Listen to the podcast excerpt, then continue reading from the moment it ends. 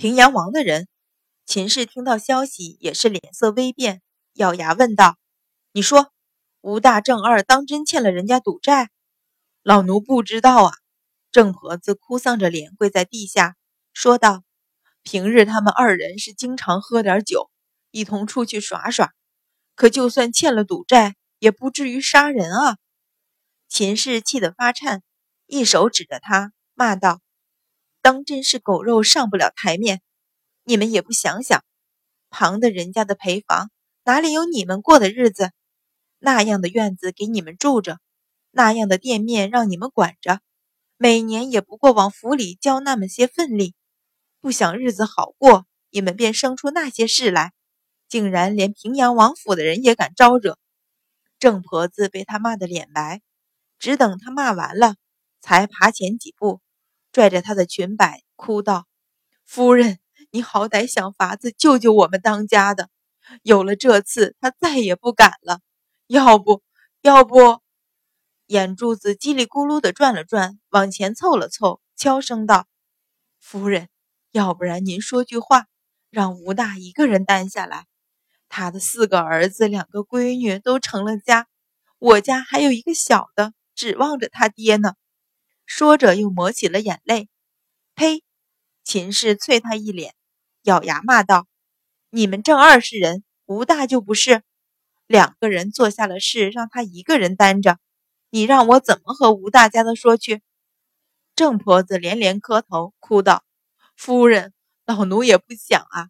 如今两个人都抓了进去，对方又是平阳王府的人，瞧那架势是不肯善罢甘休的。与其两个人都折了进去，不如丢卒保帅。”秦氏被他气笑，又啐他一口，说道：“你还知道什么叫丢卒保帅？你家正二怎么就成了帅了？”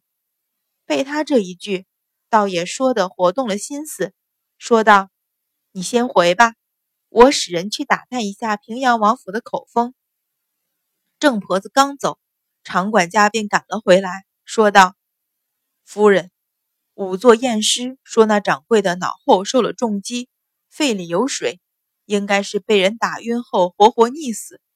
如今他的家人已经哭上了大堂，说一定要追查凶手，若不然就要请王爷做主。秦氏变色道：“他们有王爷做主，难不成我们相府无人？”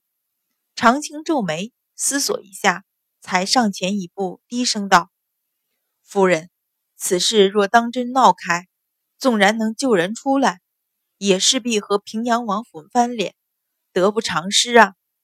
不过是两房奴才，怎么能得罪王爷？更何况，就平阳王那火爆性子，岂会善罢甘休？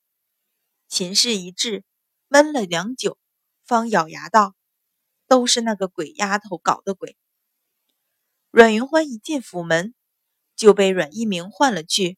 刚一进门，秦氏劈面就问。那院子里的死尸，你可知道是怎么回事？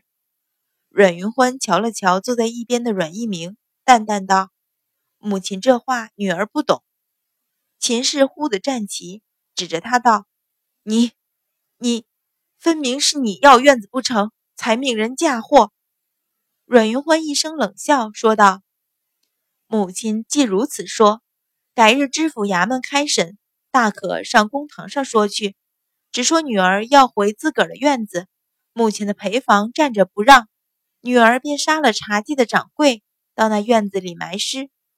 可是女儿也能说，那分明是女儿的院子，却是母亲的陪房住着。女儿给了一日让他们搬出，他们却无理不肯。当时不知什么缘故，却原来是院子里埋着死尸，怕搬了出去让人知觉，便只好赖着。秦氏被他说的脸白，指着他咬牙道：“你，你胡说！我的陪房岂是会杀人的？”阮云欢冷笑道：“依母亲之意，母亲的陪房不会杀人，倒是云欢会杀人了。”秦氏大怒，骤然转身唤道：“相爷，你看看你的女儿。”阮云欢也转头去瞧阮一鸣，一脸的哀伤，说道：“爹爹。”你也认为杀人的不是陪房，却是女儿？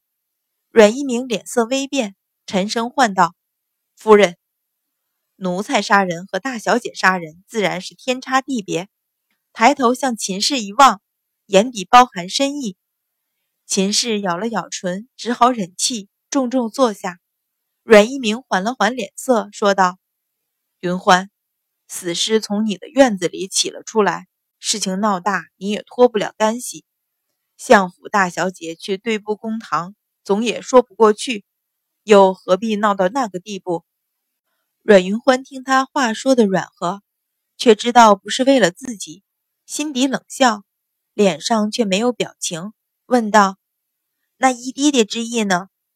秦氏不等阮一鸣说话，便抢着道：“你爹爹的意思是靖安侯爷和平阳王交好，你即刻去趟靖安侯府，请侯爷出面说个情，将此事压下。